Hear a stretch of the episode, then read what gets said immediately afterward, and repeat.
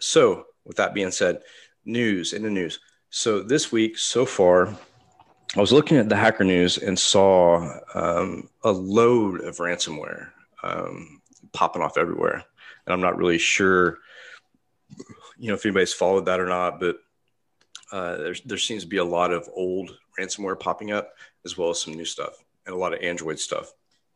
It's funny because we did a video on Android malware and APKs, like I think it was like almost a month ago, and now like really like people are starting to really throw Android malware out there, which is kind of scary because most people use Android now because they've left iPhone. Um, other than that, I don't have a whole lot on this side besides, you know, thanks for everybody's support and building this back up. So, Chi, why don't you introduce yourself and, and tell us where you're from and kind of your history and, and how we met, and we'll go from there. Wow. Okay. So how far back do I go? Uh, as far uh, as you want, buddy. so yeah, uh, my name's uh, Chi. Um, I'm a lecturer at the University of uh, Westminster. Uh, currently teaching on the network security course for undergraduate, and also on the master's degree for computer forensics. Yeah. Um, so you know how I got to meet Mike was that there was an event on at the university. It was Hackers on Tour I think that's the first time uh, I met you. And um, after that, uh, it was uh, at a DEF CON meeting uh, in the basement uh, where we shared a drink. And yeah, the rest is history. Yeah, it's fantastic. Well, we're glad to have you on. Um, so tell me how you got involved with cybersecurity and kind of your journey you know where it started you know were you interested in this as a kid or you know computers or how did it all start for you yeah, so first started off with gaming. Uh, my first computer was a Commodore 64. Uh, started programming BASIC from there. Uh, you know, uh, and then it was like Commodore 128 and then Amiga. So I, I was in the, uh, the Commodore camp, uh, whilst the others were in Spectrum and Atari.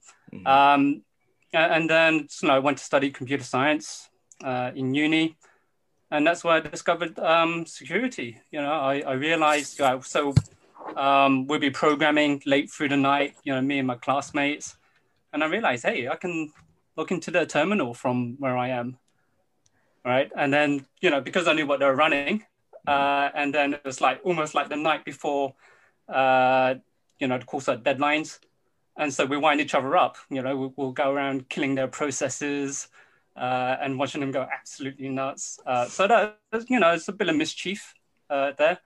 Uh, didn't do anything too bad. um, yeah, and, and just realized, wow, you know, we can just remotely log into a device, kill processes, uh, move their windows around, you know, uh, and you know that's how it first started. And then um, suddenly realized, oh, mail server.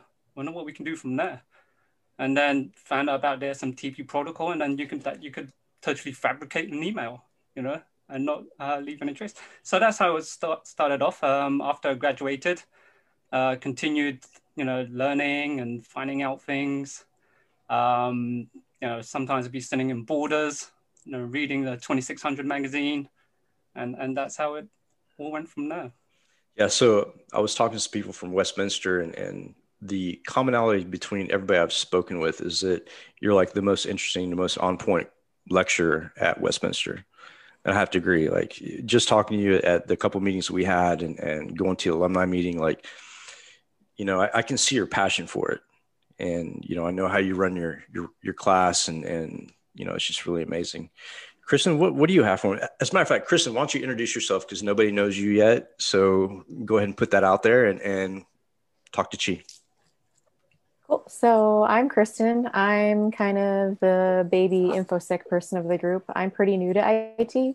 I actually was a professional skydiving instructor for under a decade and then decided to make a career change and here I am. So I'm kind of just here to learn from everybody. Awesome. Thanks, Kristen. Um, so one thing that, that I like to focus on during this podcast is, you know, advice to young people, right? Because we have a ton of, of new people that have not gotten really deep into cybersecurity and, and not really, um, you know, got their feet wet. So I know you you work with a lot of students, and and so what is your what's your advice to students coming into cybersecurity? So uh, mine would be to uh, set up your own lab at home. Um, you know, now, now it's actually very easy. When I first did it, we, we didn't have virtual machines mm-hmm. to physically get hold of several computers, and uh, my whole bedroom was like a lab. Uh, and at the time, it was like caused a few issues. there, there, were more computers in my room than there were in the home, uh, than there were people in the home, uh, and that's the best way to learn. And um, you know, when you're doing it on your own network, is is very safe. You're not going to get into any uh, form of trouble. Um, and yeah, you know that um, now you have virtual machines. Mm. Uh, you can do it really easily. You know, just uh, run several of them together, uh, and you could, uh, and that's the quickest way to learn. Yeah, and I've I've seen the, the lab at, at Westminster University. And it's pretty uh, pretty massive. Um, and then talk to Iman and, and talking about how they run their their lab and and you know different stuff like that. It's pretty interesting. Uh, I was really impressed when I went to uh, Westminster University for the talk, and then I eventually I eventually lived like I think two blocks away from there, over uh, over close to Oxford Circus. Um, but was always making trips over there. You know, got a lot of friends there. You know, it's just it's a great place to be uh, met a lot of really cool people. So the night that I went to Westminster for the uh, Inside the Mind of a Hacker, I actually met. That's where I met um, the London Met Police for the first time. So Westminster holds like a special place for me because that's kind of where everything spun off from.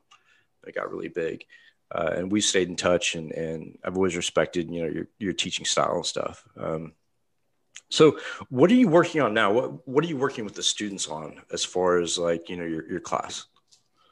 Yeah. So um, one one of the things is that in addition to uh, technical skills is like uh, communication as well, uh, and also um, things like entrepreneurialism, mm-hmm. um, bringing you know because we have we, the students are building up lots of skills uh, along the way, um, and there, there's so many different areas that can go into uh, things like the kind of like penetration testing side, vulnerability assessments, uh, some to do with uh, more management uh, uh, or or, or kind of like security analyst, and so it's an op- and we're building up a network at the university community whereby everyone supports one another to create something, and um, is how can they bring what they know, um, uh, what they've learned to the community. And so there's uh, at the moment I'm uh, doing focusing a lot on the community building, uh, and uh, you know that's how I invited you uh, to the talk. You know, um, so we have some former students here on the on the call, whereby we invite you know former graduates back to kind of like um, share what they're learning, what they're developing in in their organizations, and how they're bringing it out uh, to the world, but also uh, supporting one another's growth in the industry. Yeah, so it, it gives people a chance to you know kind of see, oh right, um, this is someone who's not just that plucked out from the industry. This is someone who's actually developed from the courses uh, that that we've run, uh, and they've, they've made something for themselves. Uh, and um, a lot of people are looking for guidance, you know, on how to develop, uh, where to what what step to take next. And so that that's what I've been focusing on uh, these last few years. I think that's really important because, especially like now, right in the industry, um, we talked about this last podcast. There seems to be a lot of openings for people with experience, but not a whole lot for people coming out of uni. Um, and that, that to me is bothersome because that tells me that people are not promoting from within. They're hiring people for those positions and the people who are you know newcomers they're not giving them a chance to move up um, so that's kind of why we put this community together is to kind of share information and you know it, it may not be able to go onto a resume as experience but you know at least they'll learn something and can walk into an interview with, with some sort of knowledge of how exploits work or or different techniques of defending against different exploits um, so that i mean that's one thing that i learned with doing talks for the university in the London police is that that's my way of giving back. Um, and those are two people I don't charge for speaking engagements is law enforcement and academia, because I think it's really important to pass it on to both of them. Um, so Kristen, you're in school, right? You're taking classes, taking certifications. So what what's your experience so far with you know the way things are going with with academia? Uh, in terms of what do you mean? I guess just your experience. You know what it's like for you, and and you know maybe some questions for Chi as far as a uh, future and you know projected path or whatever. Man, there's a lot of ways to go with this. Uh, it's been interesting. I've found IT to be a difficult field to break into, even for entry level roles. Like when I was in Alabama, even for like basic help desk or even internships, I offered to work for free at a few places. And they were like, nah, you don't have any experience. Come back when you do. I'm like, well, okay. um, I see a lot uh, in the news about the cybersecurity skills gap or the cybersecurity shortage. Mm-hmm. And I guess my question for you guys is does do you guys think that that's a thing? And if so, how can we fix it or how can we better prepare students to enter the field? What should we be doing? I'll let Chi take that. um, you know, on, on our course, we, we give them the, the, the choice, right? Um, that from, from our courses, some people have gone into penetration testing, some have gone into uh, to become security analysts, and um, you know, I I know all the students really well. You know, I, I, I take I have them for at least two years, and, I find out what what do they want to, um, where do they want to take it. You know, so they have a natural curiosity for security, you know, seeing how things work, and my job is to you know, kind of like help nurture it, um, and, and, then take it in a direction that they want to take it, not not where I think they should be going. Is um, you know, if, they have an ambition to go into penetration testing, I'm like, okay, so you know, these are the kind of things you look into, uh, these certifications, these kind of uh, tools.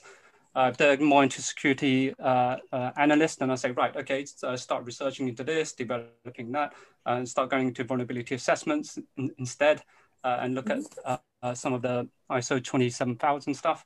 Uh, and, and so it's depending on what they want. Um, yeah, so, so my, my job isn't to tell them that to go here or that, right. it's, it's let them uh, take charge of the, their own destiny as such. You know. Ryan, go ahead, hey, Ryan. Go ahead. hey, um, so with like how fast technology moves, how does the university curriculum stay up to date with what's happening? Like two years is a, a pretty solid investment. And I'm noticing a swing towards certifications rather than degrees. Mm-hmm. Like, how does Westminster keep up uh, with the, the, emerging technologies? Yeah, um, so we update our courses every uh, about three years. We go through validation uh, with the computer uh, British Computer Society and also with IET as well. Uh, and so every time we refresh the course, we look at what's the landscape. Um, you know, there are some fundamental things uh, which are going to be always the same in security, things like protocols, how do they work, file systems, uh, what they like. And, and so whenever I set an assignment, I look at what is the landscape or uh, at this current time. Um, so, so just recently I set a, an assignment which was on remote working. How do you secure remote working? What are the challenges to organizations? Uh, and you know, the last year it was uh, cloud security, and then year before it was remote access trojans, uh, and and so I tailored the assignments to really current um, challenges, you know. Um, and then whenever we give an examples in class, we cover the fundamentals, and then we give a very current example of of, of an attack or something based on that or on the principles, you know. Yeah, that's really cool. Um, yeah, it's funny because I, I did a talk for BCS early January, BCS Hertfordshire. It was the exact same thing, working from home. Um, so yeah, it seems like seems like it's a hot topic. And with so at the university, the students are still working remotely, or are they back in the building? Yeah, so well, we've got um, we've been remotely teaching since uh, March last year. Wow. Um, and it looks like this semester is is going to be the same thing as well. Um, so luckily, uh, university provides uh, workstations if they need it, uh, so that they can work from home. Um, and then um, any form of, you know, so they just download an image of Kali Linux or something, and they're given a whole set of exercises to follow. uh, and yeah, we, we can still carry on. We can still uh, maintain the still the, the, same kind of experience. So whenever they're having any challenges with uh, kind of like uh, what's going on and how to do something, you know, I can share the desktop or remote into theirs and, and then fix something. So the, the, the experience is as best as we can do at, at this moment in time. So, so do you guys experience any kind of security risk? Have you seen any kind of attacks against university as far as that type of remote instruction or, or availability? Yeah, um, because I'm not aware of, of the attacks, you know, we have security team for that. Um, you know, because I'm on the teaching side, I don't get to see it. Uh, we've had we, we have had uh, some denial of service attacks uh, against um, uh, kind of like the, the network which is used by universities. Um, that was uh, told, I think that was uh, last year at some point. Um, you know, there's a there's a guy on here who knows more than I do, Chuck, because he was on the team at one point. point and yeah, um, so we, we've been running a, uh, without glitches. Uh, if, if anything, it was just teething problems with kind of like getting in people into a classroom, a virtual classroom. We uh, because we we don't use Zoom or Teams, we use uh, kind of like a um, uh, a package called Blackboard. Mm-hmm. All the participants are, are, are managed and uh, they belong to university, so you can't they can't share a link with someone, so we don't have any kind of like uh, bombing, you know, classroom bombing or anything like that. Right, that's cool. Yeah, there, there seems to be a lot of issues with uh, Zoom if you don't really lock it down, um, with people bombing Zoom meetings and, and Twitch and stuff like that. Um, so I'm going to ask all three of all three of you guys a question. So when you look at your most passionate piece of security that you want to go after, and it, that you would focus your research time what would it be and why? Chi, go ahead. Um, my one would be for mobile phones. You know, uh, mobile phones. Um, you know, because now it's used for out of band authentication and so on. Uh, you know, text messages uh, and. Uh, even if people don't use a computer a lot, they'll be using a phone. you know, and just reading about some of the uh, the ways in which memory is managed and which encryption keys are left around, you know, uh, after you first unlock as well, um, you know, the, how things persist in memory and, um, you know, and techniques on, on how to grab things like keys, mm-hmm. you know, which the developer didn't expect, but because of the, the way that environment managed it, you know, left some uh, vulnerabilities. Yeah. So I would look at, I would direct it towards phones. Yeah, absolutely. What about you, Ryan? I guess mine at the moment is probably uh, IoT, Internet of Things. Um, SCADA, just the, the, the massive threat that it kind of presents, like with like hard coded firmware and all this hard coded passwords and things like that. Um, that's kind of what's my focus at the moment, just because I don't know that much about it, and just getting into what the, the possibilities are, the possibilities for defending that, the possibilities maybe even of using those things as an offensive thing in a defensive manner. So that's uh what's exciting me. And Kristen, what's your passion right now as far as security goes?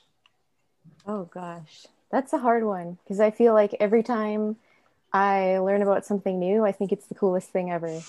So that's been that's been my problem is it's hard for me to focus. I got really into reverse engineering through mostly capture the flag challenges. Mm-hmm. I suck at it, so I'm not any good, but I think it's really cool. Um, in learning how to do that, I think I discovered more foundational things that I needed to take a step back and focus on, just things like operating system architecture and stuff like that, that I didn't really get in my degree program.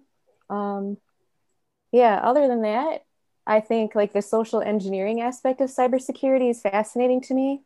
I didn't even really consider it as a part of security. And then when I started studying, I'm like, oh man, I I did a lot of stuff like that as a base jumper. So that physical side of penetration testing, that also is super interesting and really applicable to some of the stuff I already know. Yeah, I, I like to do like the lock picking and some of the physical stuff. Uh, social engineering is is probably one of the most effective ways to infiltrate a network, no matter how hard that network is or who's guarding the, the door. Social engineering is usually the way in, uh, whether it be through email or you know direct contact or just you know be able to build a profile on that person. Um, so yeah like social engineering is really important. So if people are getting into cybersecurity and they're looking for the more offensive side like pen testing that's where i would start because you can be taught the technical stuff but the mindset and psychology is a little different than the blue side. Um, so yeah, that's where i'm at as far as that. Hey so, Trey, go ahead question for Jay. So, do you cover social engineering in your the, the degree pro the degree program at Westminster? Um, we we don't. It's not in the curriculum, but I do dedicate some classes on uh, kind of like psychology and manipulation and um, yeah. So, but we we don't test on it. uh, but but we, we we do cover some aspects, and I do uh, kind of like share some videos of how people can be manipulated into disclosing things like passwords uh, unwittingly. You know, it could take place in a bar. Someone come up, comes up to you, befriends you, and, and they're willing to play a long game. Uh, and I make people aware of that. Yeah, it's pretty funny because at the at the university when I went there to speak, it was kind of getting towards like after hours, and the security guards at the front desk were kind of in their own little world. And I just said, "Hey, I need in. I forgot my badge," and they just opened up the gates, and I was like, "Oh wow, where did I go here?" but that seems to be pretty prevalent with with any any business or organizations that you know the people you have guarding the door don't necessarily have have security in mind. They're fulfilling a job and, and making a paycheck and they're not used to people trying to infiltrate their business you know? So i ran into that a lot doing pen testing um, but then we got into locks electronic locks and, and other things and that's become kind of like my my bad habit is when I'm sitting around, I'm really bored. I'll sit there and crack a lock. Uh, so there's a lot of like there's tons of different avenues people can go when they when they go into uni. Um, where do you see most of your students heading as far as like offensive or defensive? Um, ooh, uh, we, we've got some members on here. um, I, I, think it's more towards the defensive and security analyst side. Uh, we do have pen testers, uh, but they seem to be in the minority. Uh, the most of them are to do with uh, setting policies, kind of like um, uh, blue team kind of stuff. Yeah. yeah. Um, but penetration testers, there, there, have been a few, and then some of them are like re- really good at it. yeah. Go ahead, Ryan.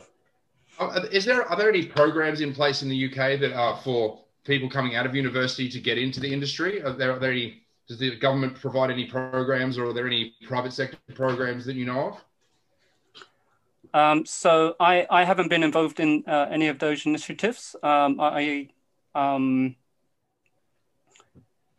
uh, some well uh, from from the community that I built in in our university. Uh, when some of the former students come back, that they actually come with job openings.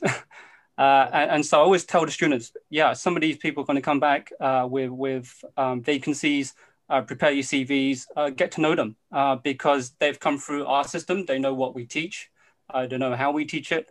they know what skill set they're going to have, and, and they can help bridge the gap uh, much easier. So um, that, that's one of the reasons why I created the, the, the, community so that we don't depend on an external organization, that we can do it all in-house. Yeah. yeah. So I, I know Kristen's done her homework on, on this episode. So Kristen, why don't you unload with your questions? I know you have a ton.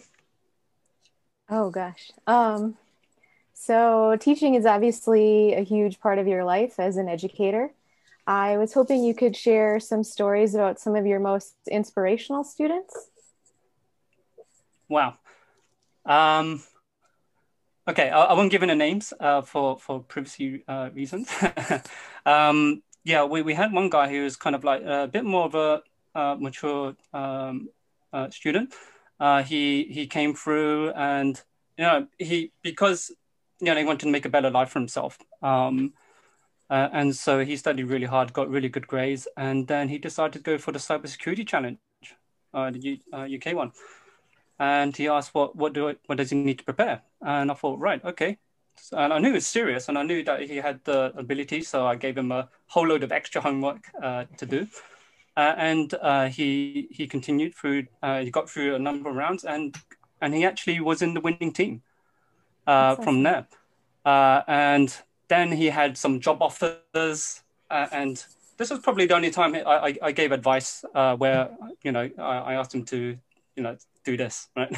Yeah. Um, so he had a job offer. It was it was a re- it was a good job offer uh, for uh, a new graduate, uh, and there was this kind of uh, graduate scheme which was unpaid at a large firm, and then he said, "Gee, you know this company's you know offering uh, I think it was about thirty six thousand pounds or something."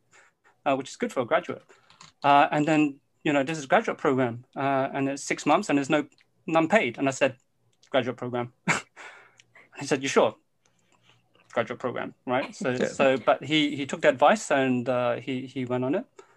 And then later, you know, they, they kind of like extended the, the graduate program. It's like from six months, they said, gee, they're, they're about to extend it. You know, I'm not going to be paid and stuff like that. They said, well, if they wanted to get rid of you, they would have. right uh, stick with it and he carried on and then within two months they, they gave him a full contract and then he became a international security consultant then they sent him off to do his master's degree um, and then he went to work for really large investment banks uh, pen testing they paid for all of his courses and, and, that was really uh, uh, inspirational uh, there was one other student um, that i taught a number of years ago you know, I first started teaching programming and then um, uh, computer science. Uh, and then uh, he went he went into cybersecurity, and then I think it was about two years ago he was cyber UK cybersecurity consultant of the year. Wow! Nice. and, and, now he's now he's got a, a MBE, uh, or you know, uh, so he just recently got that. So um, you know, works in a defense company, uh, and yeah, so so these are really inspirational uh, students. Uh, you know, we've got uh, you know some other students as well. Um, one of them, uh, who I won't name, uh, le- left the military uh, and then pursued um, a degree. Mm. very different environment. you know, in um, you know in the military, everything's very strict and so on, nope. and then more in an unstructured environment. that was a uh, a challenge. And and then yeah, now he's uh, working for a really great organization uh, in security as well. So yeah, as you know, there's a number of um, you know people on this call today uh, who who have done great things. So the UK challenge that you're you're referring to the Matrix challenge, right? Uh, it's the cybersecurity challenge. Yeah, uh, yeah, it's called. It It was it's previously run by GCHQ. Mm-hmm. Yeah, yeah. I think the um, so uh, we've we've done pretty well in that. We've we've had one uh one person on a winning team and one mm. on uh, a runner up as well. That's that's really cool. So that's a big that's a big challenge. That's all of the UK. Um, GCHQ does it as well as the London Police have their own called the Matrix Challenge. I don't know if everybody knows about that, but it's also another national competition, um, CTF CTF style. Uh, their award ceremony I think is next month. Um, yeah. So, Kristen, what else you got? Uh, is there? Do you have a particular subject you enjoy teaching, or like what do you like? What do you really like to nerd out on? Oh, yeah. it's uh, um, no. There's there's different phases. So there, there was one phase where I, you know, really love things like um, network-based attacks. yeah. Uh, and then it went towards application-based and then now it's like kind of like file systems, you know, kind of like hiding things in there. It's, you know, um, uh, but then whenever I, I, I, teach, I always want to know how does it work Be- because the problem uh, is always in you know the fundamentals. You, you, find out how something works, and then uh, it's used in a way that the designer didn't expect.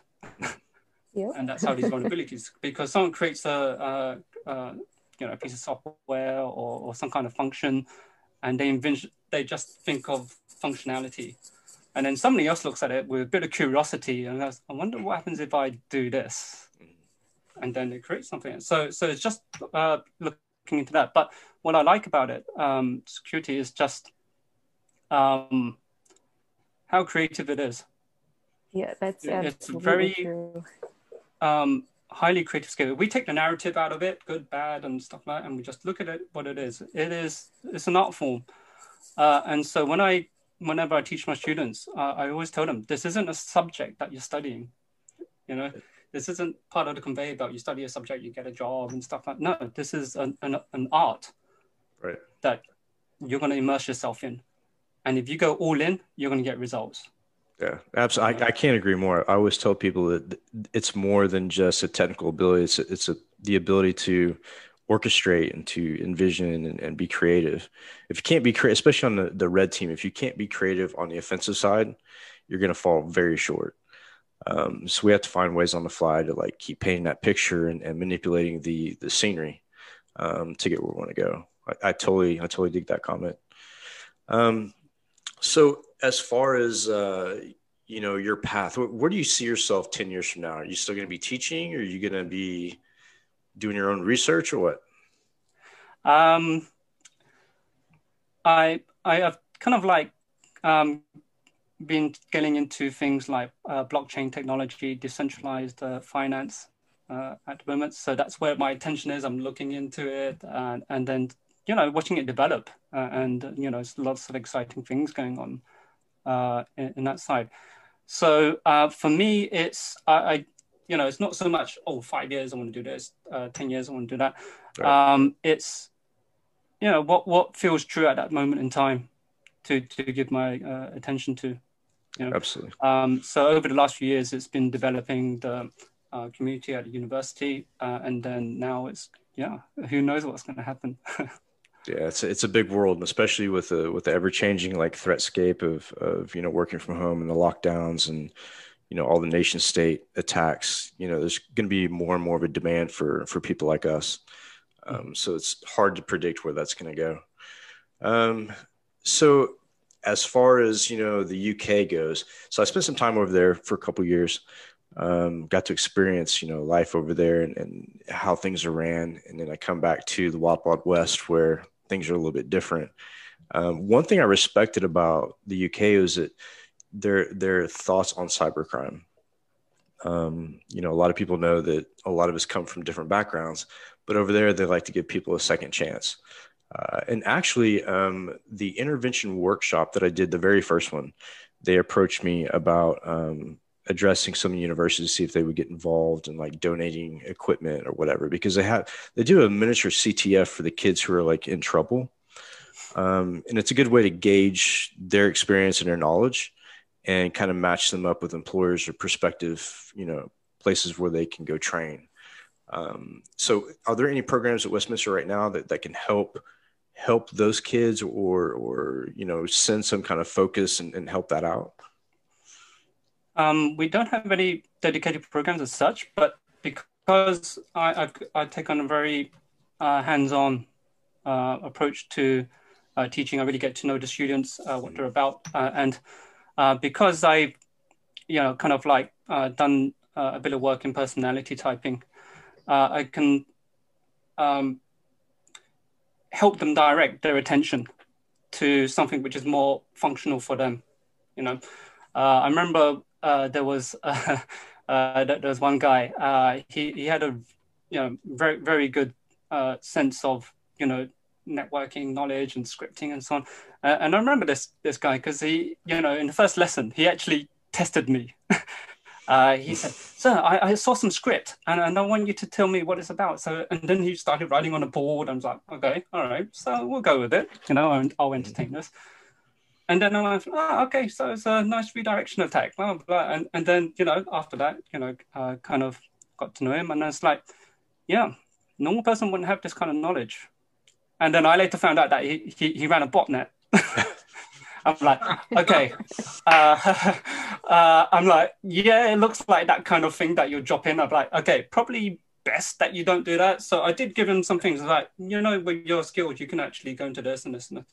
Yeah. Um, so so we give guidance. Um, you know, I, I, I give guidance to the students uh, if I feel that they're going to be um, you know, if, if they're in a sense of threat or something like that, I say, hey, you know, right. you can direct this somewhere, and and I give them kind of like exercises that they can use to to help them deal with, you know, whatever they're going through. Uh, yeah. because yeah, sometimes when you know we, we, we all go through emotional rides, mm-hmm.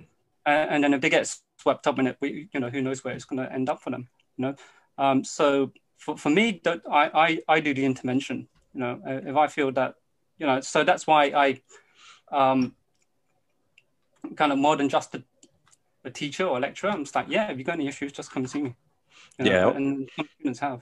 Yeah, I always respect you for that because I, I knew some of the students and, and they told me how personal you were and, and how you really took a, a huge passion into what you do. And there's not a lot of teachers who do that. There's a lot of teachers who go out there and teach cybersecurity and, and they're doing it for a paycheck uh, or they're doing it because of their stature and within the community.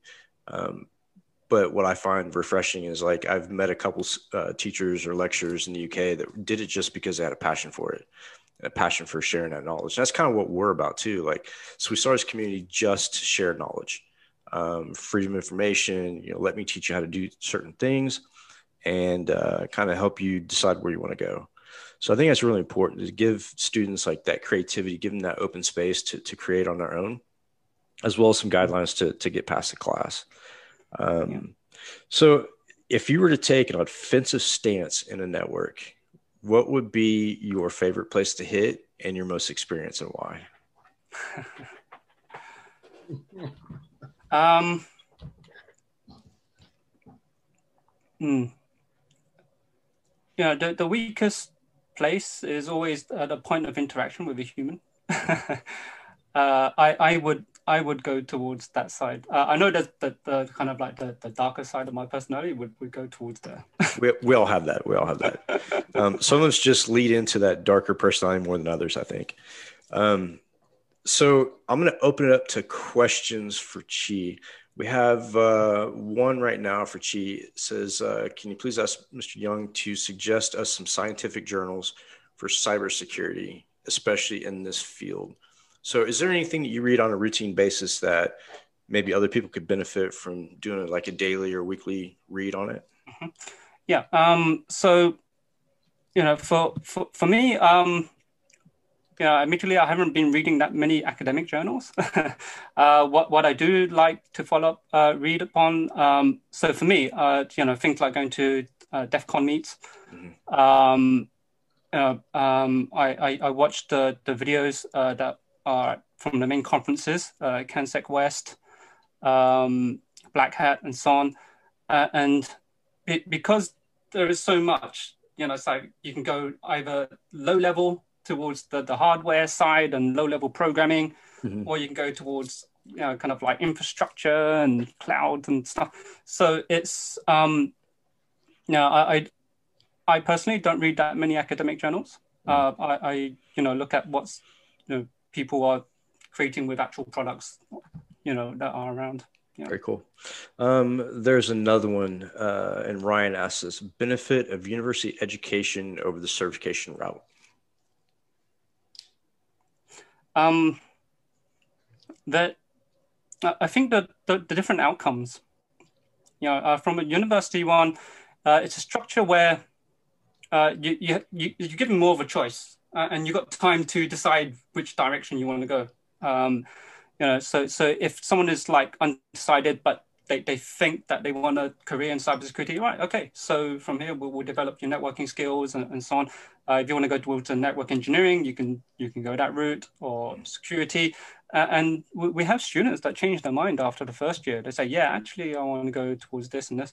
Uh, whilst if you go for a certification, it's, it's yes, it is very specialized, um, but uh, is that what they really want? You know, because um, some of the, you know, quite a lot of students have been through a number of years of the education system, uh, and they don't know anything else other than other than that. So, so then there's a chance to actually get exposure, gain an orientation, and, and decide what they uh, want to do after. Um, so, yeah, um, it, it's it's not one or necessarily one or the other. They they both have their their benefits. Um, you know, the people going towards uh, specialization and certification, they may not be developing skills like programming, application development, mm. uh, uh, and so on. Um, uh, and um, yeah, it's just a, a, different experience. You know, when, when, you do certification, you're not going to do things like group work, work on projects. Um, yeah. So yeah. I think it has a lot to do with, uh, I mean, it's all education, right? So if, if you do the research on your own and, you know, go for different certifications, you're still getting some sort of education. Mm-hmm. Um, I think university helps with kind of guiding people who don't really know which direction they want to go, but they know they want to do cybersecurity. and it helps them get launched into into that career. For me, I, I didn't have any formal training on cybersecurity. I just kind of like researched on my own and, and challenged different tests and stuff. Um, but what I find is when you do that, sometimes you put yourself in a disadvantage because you don't have that piece of paper that says, yes, I stuck with something for six years. Um, and that's the only, that's, that's a disadvantage that I face. But with my background, it was more of here, you know, I understand you're looking for a bachelor's degree, but let me show what I can do. And so I had to try a little bit harder to get people to step back and, and let me show them what I can do instead of showing them on paper. Um, so that, that was a, that was a challenge at the very beginning. I think everybody getting into the field, whether they're school taught or certifications, I think have a tough time when it gets to launching. Um, just because there's so many different types of companies, there's so many different uh, operations. I mean, it, there's just so much out there because cybersecurity has gotten so big, and I think it's overwhelming to a lot of people as to, you know, which company should I pick or or what operation do I do I want to focus on? Um, and I think with the uni that that really helps with with that that function or, or that step in the, the progress. So what else do we have? Anybody else have any questions for Mr. Chi? Kristen, you have any more? Yeah, I want to know what is your favorite protocol and why? Um, what's my favorite one? Um, you know, the, when, when I designed the, the, the course uh, at, at university, um, you know, I decided on the content, and at the time, it was lots to do with redirection attacks at the network level. You know, uh, uh, DNS, uh, ARP, all, all of those, and spoofing, and yeah. So, so th- th- those are the ones that uh, I, I really like doing because you know, when, when I come to teaching it, it, it's actually pretty fun as well. You know, things like um, so so those um, when I teach things like DNS redirection and so on, I start off with a practical example, you know. Uh, so instead of diving in straight into protocols and digits and so on, I just say, yeah, you know, what if someone came up to, you know, got your phone and then changed one of the phone numbers? Not changing the name, but changing one of the phone numbers. So, you know, what's the impact on you? Uh, and so I set scenarios like that, I get them thinking. I say, yeah, you know, people can do that on your, you know, using a, a protocol and doing it remotely, and then you know, it gets their attention. And and so it's for me, it's getting the attention to get them curious about something that they can relate an attack to something that could happen to them in real life. You know, uh, I just ask them, you know, you know, what if someone was to redirect your mail? You know, what's the impact on you? And then say, but you know, it's actually easier to do it on a computer.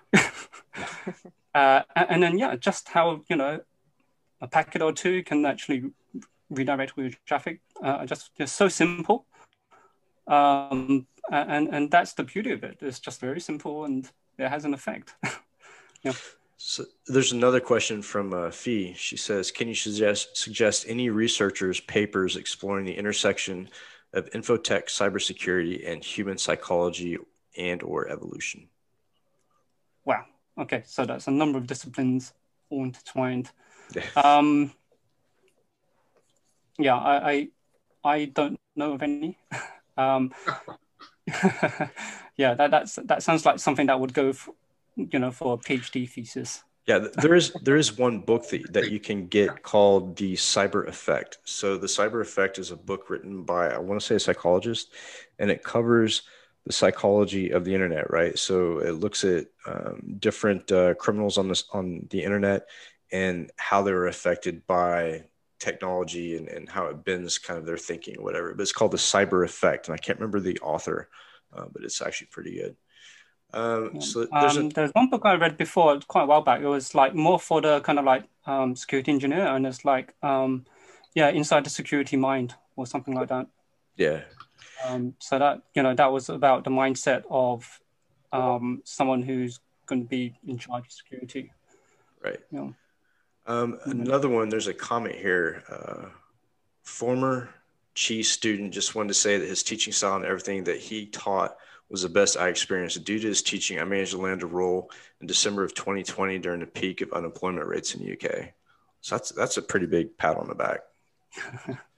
right. I think all of your I think all of your students have sort of the same the, the, same feeling. I haven't met a student of yours yet that, that wasn't really impressed with your teaching style.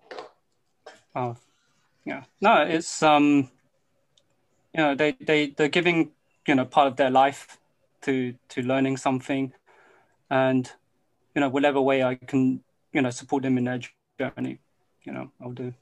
Absolutely. So Chi, what is it about your teaching style that causes such affection? Like, is it the personal interaction? Is it the your, your depth of knowledge? Like, where where does this uh, where, where, where does this come from? Yeah. So you know, when when I first started teaching, I, I, I wouldn't say you know I was like very traditional. You know, tell them how something works, uh, and and then uh, it's very prescriptive. Uh, and then as I, I, as I developed, uh, you know, as a teacher, because I, I didn't come from a you know, I, I, was working for a number of years before I went to um, uh, teaching. I didn't like kind of like study, get my master's degree, and then get going to teaching. That, that you know, I was working, and then I was like, right, okay. Um, it, it's a, you know, it can be a very um, uh, kind of like non-fulfilling, unfulfilling experience, uh, kind of like learning, and, and you know, without curiosity. So I, I was like, right, how can I create an environment where learning happens, where the curio- curiosity happens. And so the first part is, you know, not to make it shameful or or or you know make someone feel inadequate if they get it wrong. So so the first part is like make it okay to explore something, right? Uh, uh, without feeling self-conscious about getting something incorrect, right? Um, and so it's creating that kind of environment where I don't say what's right and wrong. I was like, okay, so you, you propose this, let's explore it and let's explore it. And so through a process of exploration, understanding happens and learning happens. So I, I don't necessarily tell them that this is the way. I'm like, okay, what if we did it this way? And then sometimes on purpose, I would actually put an incorrect answer and go with an incorrect answer and say, why didn't you guys stop me? right? And they're like, yeah, but we wanted to, but you have to challenge. no, you have to challenge this right. Uh, and, and, so it's creating an environment whereby I'm not some kind of superior person.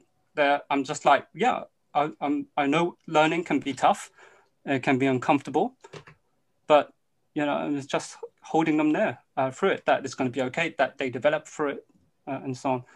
Yeah.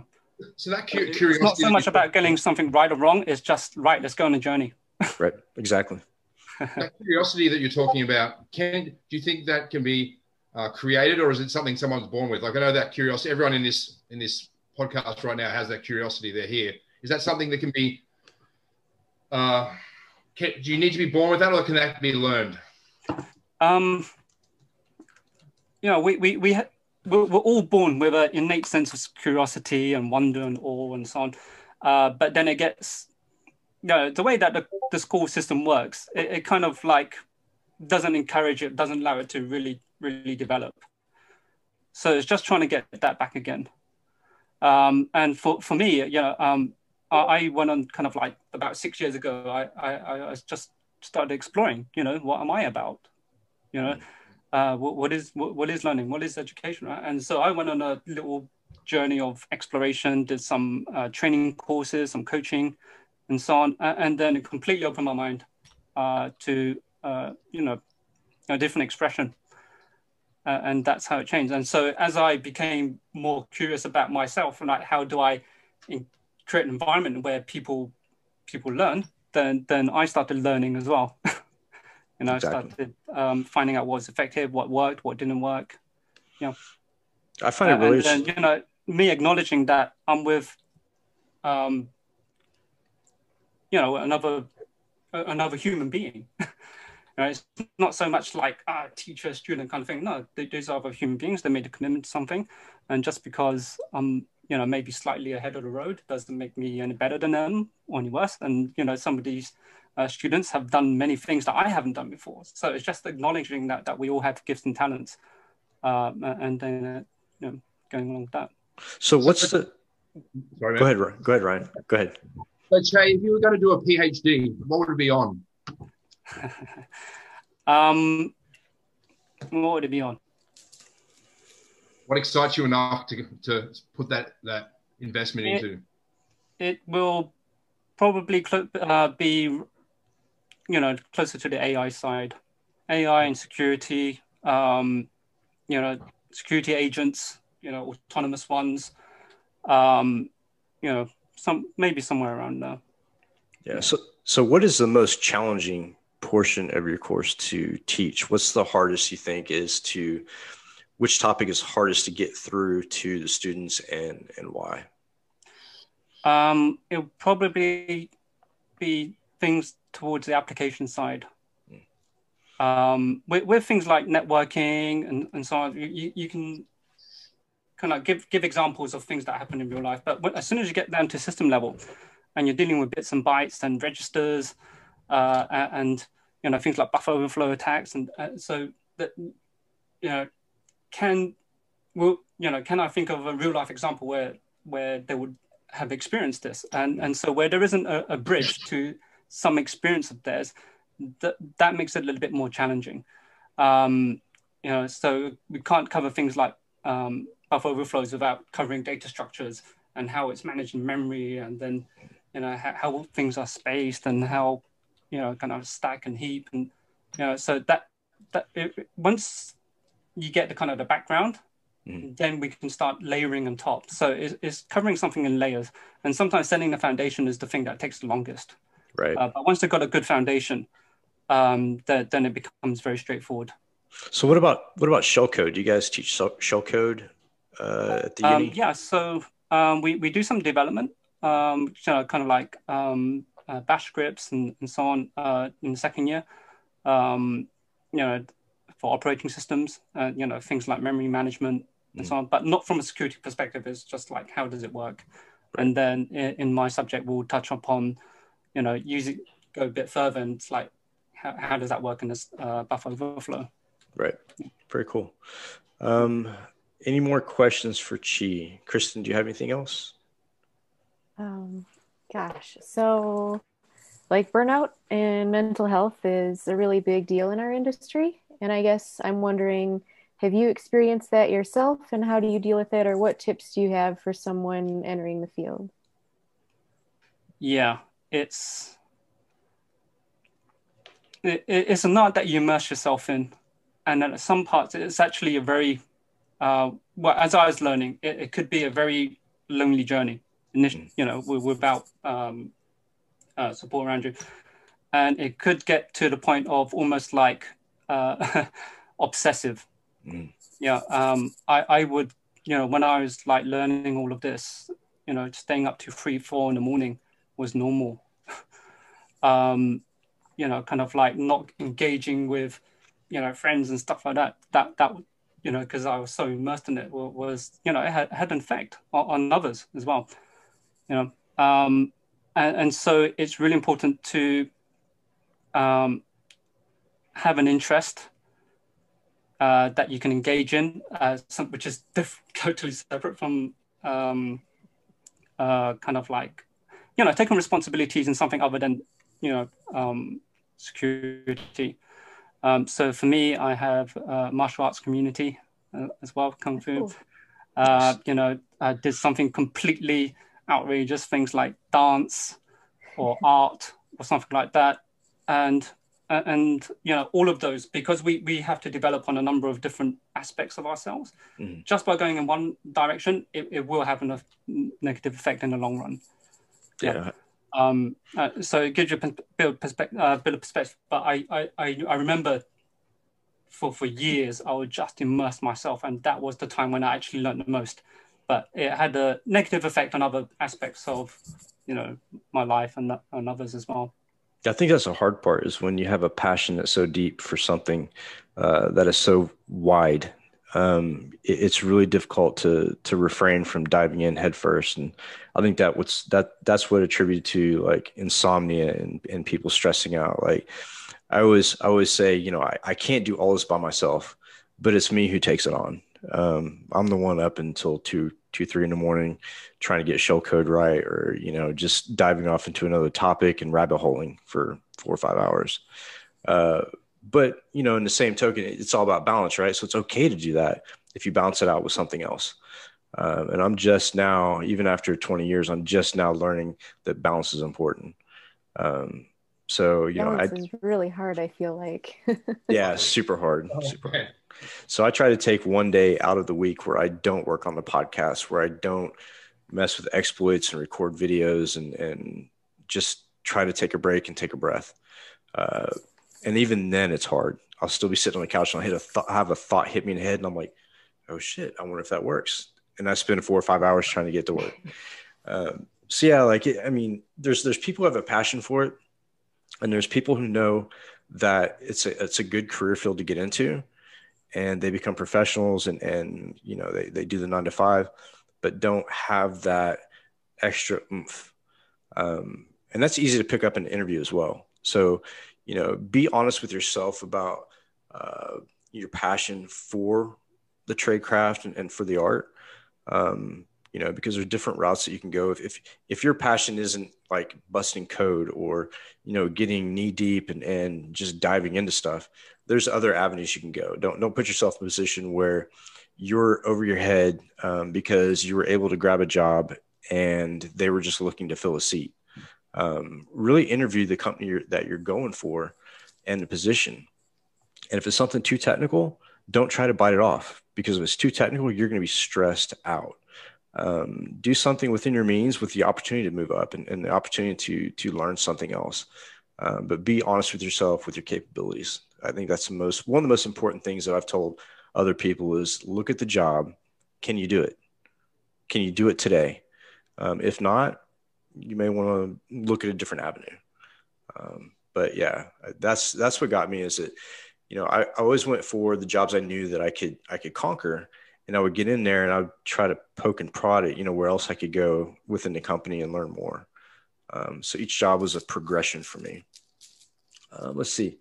But Tima says, uh, Mr. Chi, tell us how many steps does cybersecurity has to learn from the beginning, and what are those steps? Ooh, so that's like Jacob's ladder to the stars. Like I, I don't even know how to even answer that myself. How many steps? Yeah. How high can you count? um, that, that there is no ceiling because there, um, you know, there's a lot of creativity in products, right? People creating software, uh, platforms, uh, architectures, and so on. That that's never ending. And so, in cybersecurity, you you're just gonna have to be aware that you're never gonna be able to cover all your bases. Yeah. Yeah. Uh, if you're defending a network, uh, there are so many t- places that you have to look out for. Well, if you think that an attacker, attacker is going to focus a lot of energy into one thing, and you have a, lots of these little groups that are looking into tiny little things, mm. and they are um, the amount of uh, immersion that they're going to have is is going to be greater than your one over your entire network. so it's it's um, yeah, it, you, you're there. There is no peak. yeah, it's always going to move. Uh, as long as there's innovation, um, there's always um, it's always going to keep moving. Uh, but most important is that um, whilst the technology changes, a lot of the fundamental uh, uh, principles, the main structures of attacks, they just you know imposed on new technology. You know, the things like intercepting messages, that that's you know encryption. I, I make it known in class that it's just the you know evolution of intercepting someone's smoke signals back in the days and yes, yes. The, the, the, the, the horse rider mm-hmm. it's, it's, an evolution of, of, of that you know how, how, can you stop it well you know you uh, it, it's how right how do you make it so that if they are able to intercept something that they can't make any sense of it yeah, I think that goes back all the way to like Caesar shift during ancient Rome, you know, and, and the encryption methods used back then. Yeah. Encryption and, and obfuscation has been around since the beginning of time. Indians used to use like smoke signals to communicate, and you know had the wind talkers uh, that were Native Americans speaking their own language during you know the different wars. So they've always used some sort of not cybersecurity, but the same principles and, and methodology. But I think really the worst thing the industry ever did as far as creating titles was calling somebody an SME, a subject matter expert because I, I, would refuse to take a job where they called me an expert because I'm learning things every day. I feel like a kid in a candy store every time I pick up a new tool and I'm like, oh, well, I can do this now. So I don't think anybody ever becomes a true expert in knowledge in everything. Um, I think it's always a, a moving journey. It's a moving target. So especially with all the technology coming out, yeah, you may be an expert today, but tomorrow when that new technology comes out, you start back at, at ground zero. Um, so, you know, a lot of people think that they want to go from point A to point B, But what they don't understand is like between point A and point B is like A1 through a 100. And there's so many steps and, and so many pieces to it that it may take you a while to get from point A to B. I've actually had people ask me, so can you teach me what you know? And I'm like, well, do you have 20 years? because if so, we can go. But you know, it's not something you can just data dump and, and give away in like a day. Um, and I can't only imagine like the amount of, of stuff that, that you've learned over the years for, for teaching. Like, I mean, you have to be able to teach pretty much every subject. Uh, I have a lot of respect for that because there's no way I could do it. People ask me to like write a course and I'm like, uh, where do I start? Like, I'm so confused. Um, so, uh, someone asked, what about its start point? So the start point is the idea in your head that you want to be in cybersecurity. That's the starting point.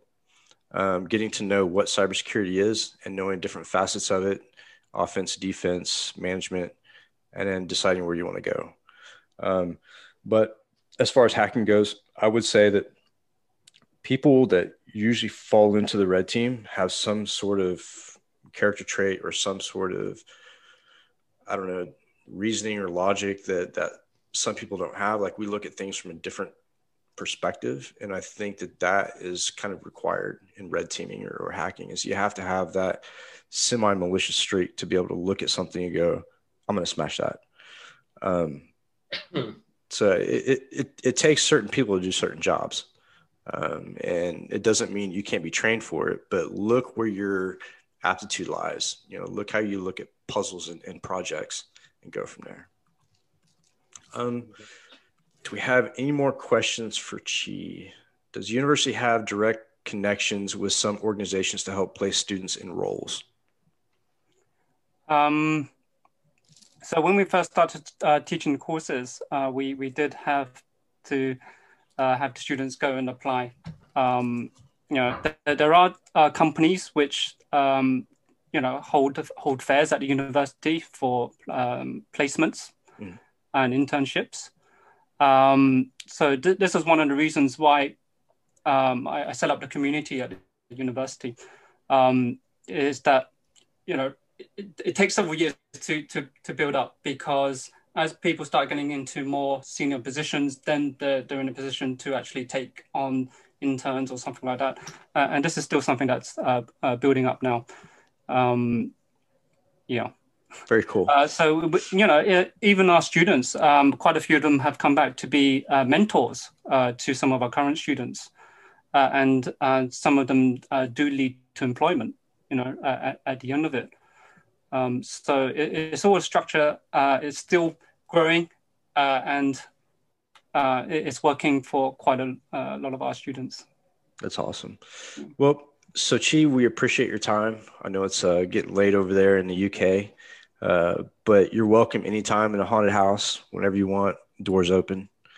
Uh, so with that, I'm going to let you go. You can stay online with us if you want. I'm going to do a quick video demo of a tool called Fake Image Exploiter. Um, really simple tools, kind of like almost script kiddish, but it gives people an idea of how to hide PowerShell and stuff in, in images and other documents and, and whatnot. Um, so give me a second to get that set up. And uh, Kristen, if you have any more questions for Chi while I get that set up, go ahead. I think I got them all. Thank you so much for joining us. No, it's been a pleasure. Uh, thank you very much for inviting me. Yeah, nice to meet you. Okay, thank you for your time. Have a great evening, everyone. All right. All right, I'm gonna stop sharing my computer sound and share screen.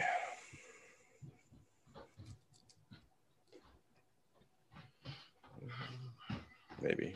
All right, here we go.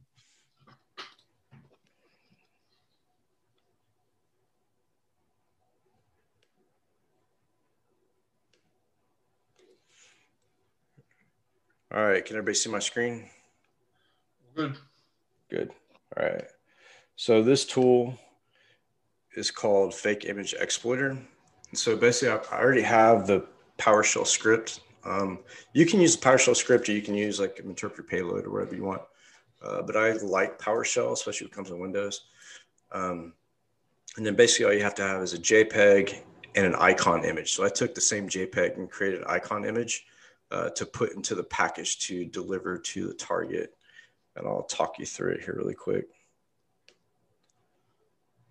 So there I'm getting the, uh, the, yeah, the image and then in, importing it into the tool and I have my own icon. So I'm grabbing that icon, the ICO image, putting that in. It already has a payload selected. I'm creating the name of the, the package that I want to send over, cats. Um, so it's building it right now. Uh, and it also uses wine to uh, operate. So make sure you have wine compiled on your Linux box. Looking at the backdoor agent and icons, creating a zip or tar.gz, whatever you want to do. Um, and then this is the host I'll be listening from, which already has my IP, it already sees it. And the port, I just use a standard Metasploit port 4444. Um, and I chose a shell because the payload.ps1 is a, is a PowerShell script. So now it's setting up the handler, the listener, and I used a uh, Windows virtual image, uh, default image. So have that kit on the web server. And so I'm going to go to that web server, refresh a couple times, and download it. And you can see what Windows does. So refresh. This is the box I run all my exploits from, VirtualBox. So there's a cat.zip. I'm going to save it. Save it to the desktop. All right. Now we're going to go open that and check out the cute pictures of kittens.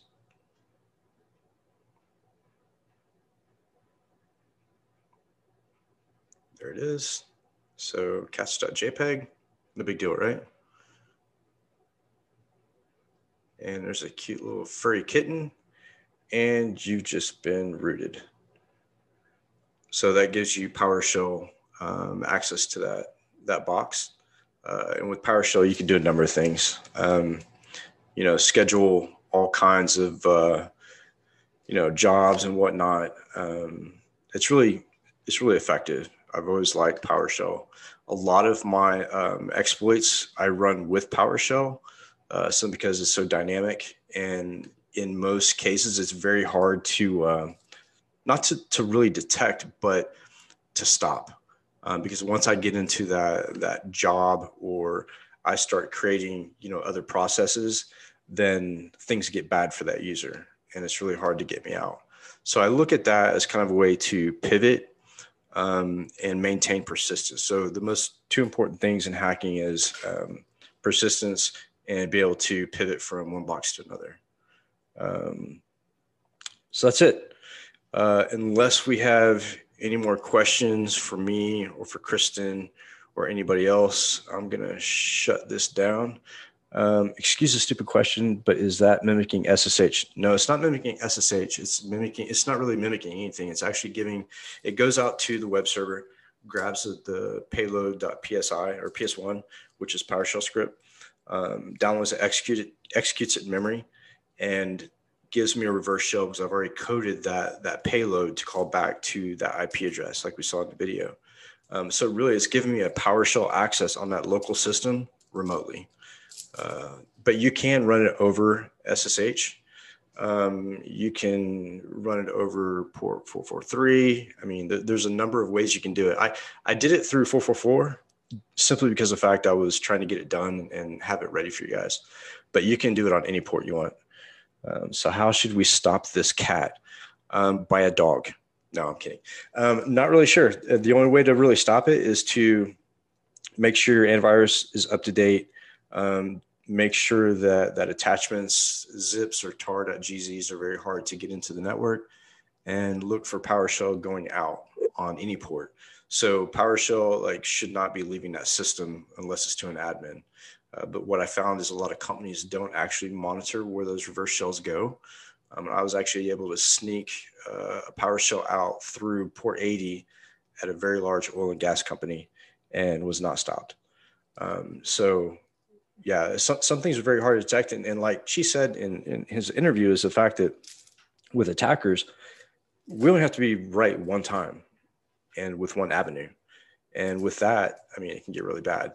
But defenders have to be on their feet 24 7 and with the entire network, uh, which is very difficult. So, with that, I'm going to sign off and I will see you guys next Saturday.